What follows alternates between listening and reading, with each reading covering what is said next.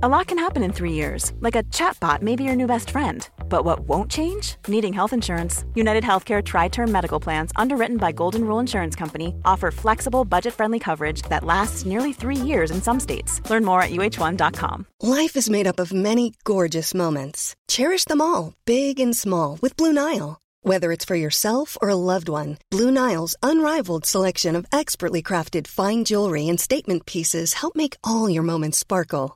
Blue Nile's experts are on hand to guide you, and their diamond guarantee ensures you get the highest quality at the best price. Celebrate a life well lived in the most radiant way and save up to 30% at BlueNile.com. That's BlueNile.com.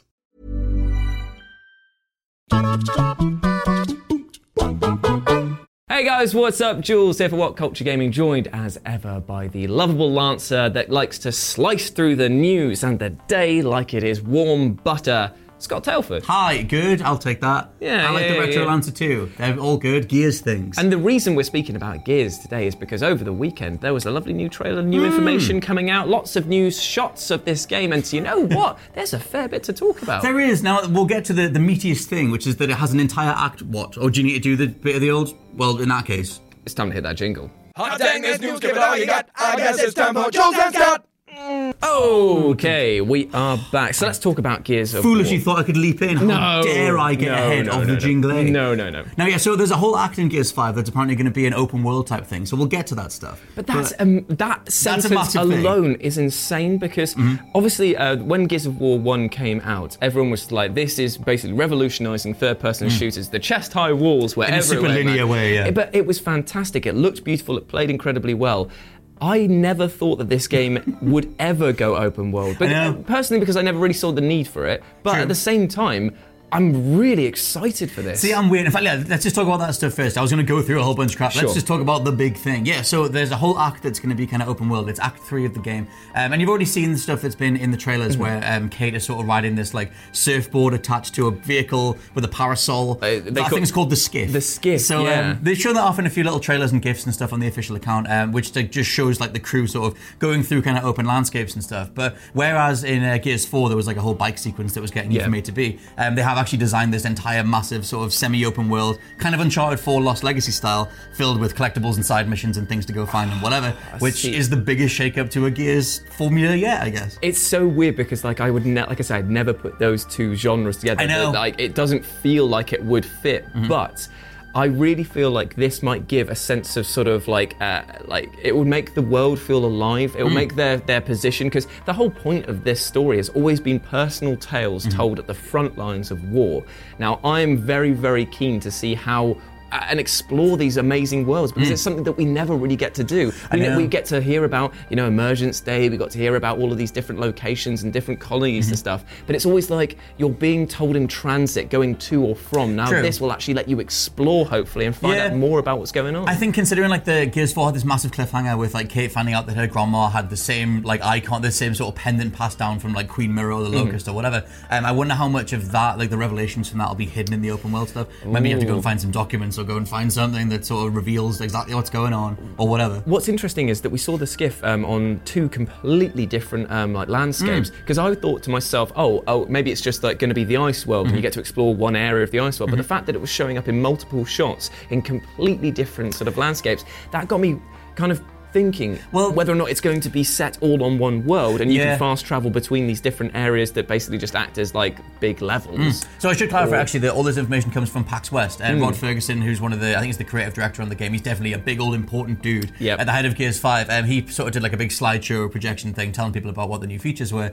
And when he talked about the skiff and the open world stuff, the uh, the slide image was the ice world. So I don't know if that means that the entirety of Act Three is this ice thing. Um, because if hmm. it's like Gears Four, there are still vehicle segments where you're getting from A to B and going to different That- places. that is true. But they're more designed. Like I think it's just that at some point the reins will be let off and you can't just go exploring this kind of skiff thing. Yeah, I, I But, mean, yeah. It, it would. It seems completely sort of counterintuitive for them to design a vehicle hmm. like the skiff and not let you use it. Yeah, yeah. I mean, I guess like you would have that one act. I, I like because this is weird because there's a lot of things that he said alongside this that have kind of made me go, oh, I don't know. But like, I'm curious. I mean, I absolutely adore Gears. I'm one of the like me and Ben Roy. I think you're like a big enough Gears fan too. I mean, I'm unlucky in the fact that I don't have an Xbox One. Right. But I I played everything up to Gears of War 3 and Mm-hmm. I just adored it. Like Gears of War 2 Yep. and 3 online was some of the most fun times I've Yeah. ever had. They're like- they're like- Except when they had that bloody double barreled shotgun. See, I was going to say everyone does the forward roll in the shotgun, which is just the, the go-to Gears tactic. But yeah, in terms of because there's more things to break down, but in terms of that open world thing, they said it's 50 times bigger than any uh, Gears level they've done before.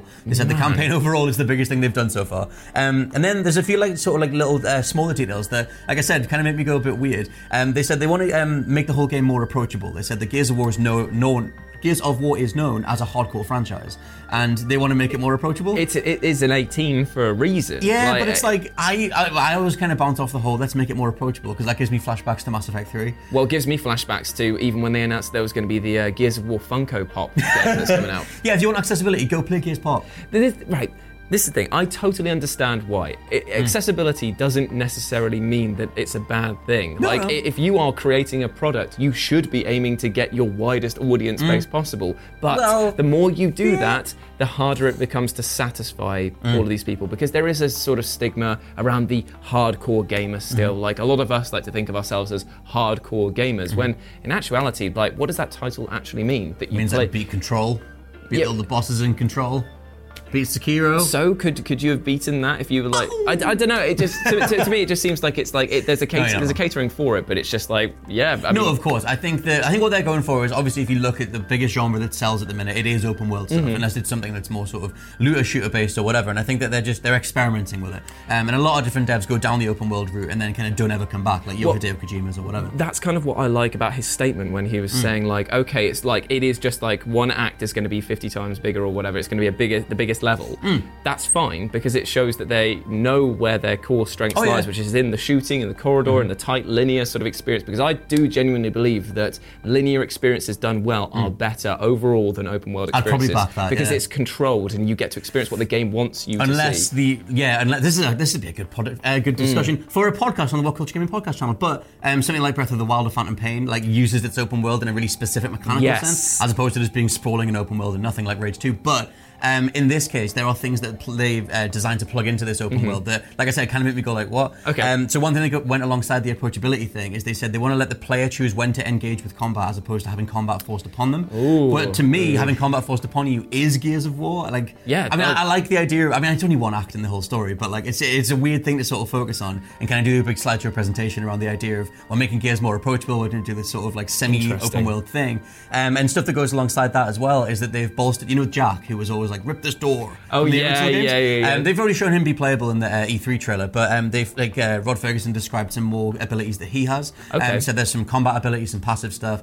um, things that you upgrade across the course of the campaign. Um, but one thing that Jack can do is cloak. So um, he can actually, I think it sounds like he can cloak your whole squad, so that you can pick and Oh, choose who you want to engage with. Which again reminds me a bit of Breath of the Wild or something like Far Cry, where you come across bandit camps and you're choosing when to engage if, or whatever. If that is the case and it allows for sort of more uh, tactical Mm. um, then I'm actually all for that. Because if it makes Yeah. sense to sort of move your squad into a sort of fortified position and then start shooting Mm. people, rather than just run up a hill and, and face a wave of people coming down that have the superior advantage Mm-hmm. because they have the Anakin high ground, then yeah, I would actually prefer See, that. I'm game for that, but I, my thing with it is that I want them to do sort of like new Gears mechanics. Like, I don't necessarily want them to sort of crib, kind of half crib things from, like, like you said, the Far Cry's, the Breath of the Wild, Yeah. any open world game with bandit camps kind of thing. Um, I'm game for that in a Gears setting, but I just, for me, I want the mechanical, the meat of Gears of War to be extrapolated on. Like, one of the only new things they had in Gears 4 was that you could, um, you could leap over, sorry, you could um, do a kill from the other side of cover. You could grab Yes, someone and kill yeah. them. And it's like, okay, you added like one Yeah, but, but kind of mechanic. But my argument to that is, is that that gameplay, when I was playing it over at my mate's house, I was like, that is actually brilliant. That that, Hmm. Oh, yeah, that, that one solid. feature was all that was needed to make the gameplay feel good. I. Hmm. I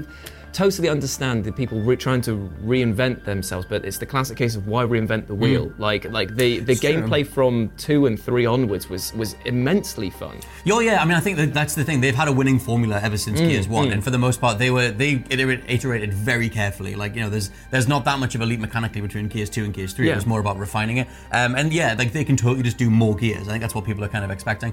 Um, but at the same time, I just for me, like as a lifelong Gears fan, Yeah. I would like them to sort of put something in something that makes me go, oh man, I didn't even know that I needed this Well, or whatever. Hopefully, that's what the open world will. be. Maybe. I mean, so yeah, there's like there's a handful of things like that, and also Rod described the the way the campaign's working. Like we've seen Kait sort of have this weird kind of um, like in the earlier trailers, she was kind of half and half, like she's kind of Yeah, half evil, half yeah. good. Um, so apparently, the first half of the campaign is going to be about Kait, like sort of exploring the realities that she has a connection to the Locust.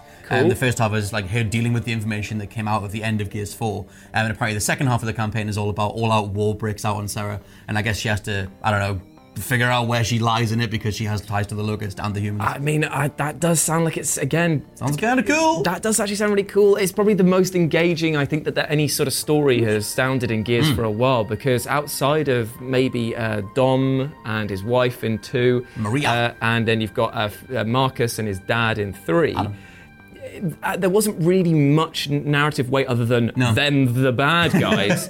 and in 4 I have to admit, I didn't care for the story. Oh, no. from what I played. And Well- I'm, I'm glad to see his son's had a bit of a redesign. That's hilarious. They Yeah. showed that off a while ago, but like, yeah, like JD Fenix is now just bald with an eye scar, just full on being. It's a good look, man. Being like old dad, um, and that's just fine. Yeah, in, in Gears Four, like the the back third or the back half, when you finally start to get to play as the older version of the original characters, just give me a whole game of that. Give me like Mm-hmm. Yeah. Gears of War OAP. I will take the old school version. Give me the Expendables with the Gears characters. It's- that's where the charm is. It's really interesting because I was looking at um, action games that managed to sustain their um, narrative over long periods of hmm. time, and I found it very hard to actually. Metal find. Well, Metal Gear Solid is, is kind of different because of the fact that it breaks itself up with stealth Mm. sequences. It's not full on action. Mm-hmm. But I was thinking that Max Payne 3 is probably the only game that I can think of that I played from nearly start to finish, and it was a long game. Oh, yeah, yeah. But the way that it, it. the way that it did it was because it was narrative was simple. Like I know who the bad guys Mm. are, and I want to get here, and then there's a betrayal or whatever that happens further down the line. my Hawaiian shirt, my twin pistols. I'm good. Yeah, exactly. Whereas Gears always tries to like convolute its own Mm. storyline. It should just focus down on like there is a massive war now. Just go and do the massive war, like and, like and just be the A team. Yeah, that was Like- kind of what they always had in the original ones. It Exactly, was just like, that's on this it's so good. Sera, yeah, kill the locust. There's a big beast on the ground. There's some imulsion or whatever. Um, Why, yeah. does it, why does it need to be more complicated? True. Like- I mean, yeah, they sort of said that. Yeah, this bit with the war thing. Apparently, the whole team's trying to uh, rebuild the Hammer of Dawn, which is the main thing Yeah. from the original game. Yep. Um, and if you go back to the teaser trailer um, or the trailer that was at E3, um, there's a there's a big creature being held in a tank. Oh, yeah. It looks a little bit like General RAAM, but all the locust faces do look like General RAAM. it kind of looks like him, the, but it's also got like loads of spiky bits on the side. Yeah, so can you imagine? Do you, do you remember the um, bad guy from Three? The guy with the sort of dreadlocks. Yeah, oh, yeah, yeah. What was his name again? He's two. I two. think? It might be two actually. Um, yeah. I forget what that dude's name was, but he was like Predator with like a. Ima- double-bladed imagine, thing. imagine those two just smashed together. That's kind of what the new one looks Maybe like. there's a weird thing with um, how much sort of story they're ki- they're kind of, kind of taking all the fan boxes Mm. because uh, Adam Fenix is somehow back alive. Um, I can't remember what his specific death scene was, but I thought he died. I thought I thought dad I thought that it was the research laboratory that exploded because he had to stay in it. or I guess something he was like still alive. He's in one of the trailers anyway, and um, yeah, and he's sort of in there. Queen Myrrah's still alive, even though Yep. she got stabbed through the stomach. Yep. Not to worry. Um, and it just seems like they're kind of going down that route where everyone's we're, all- we're all coming back. Hammer of. Dawn's Tis, back. tis but a flesh wound. It's- yeah, it's but, completely But that's fine. a good idea, I think. Maybe what they need to do is they've moved far enough away from the original point to Mm. bring everything back home and just go. This is the Gears experience, the True. definitive Gears experience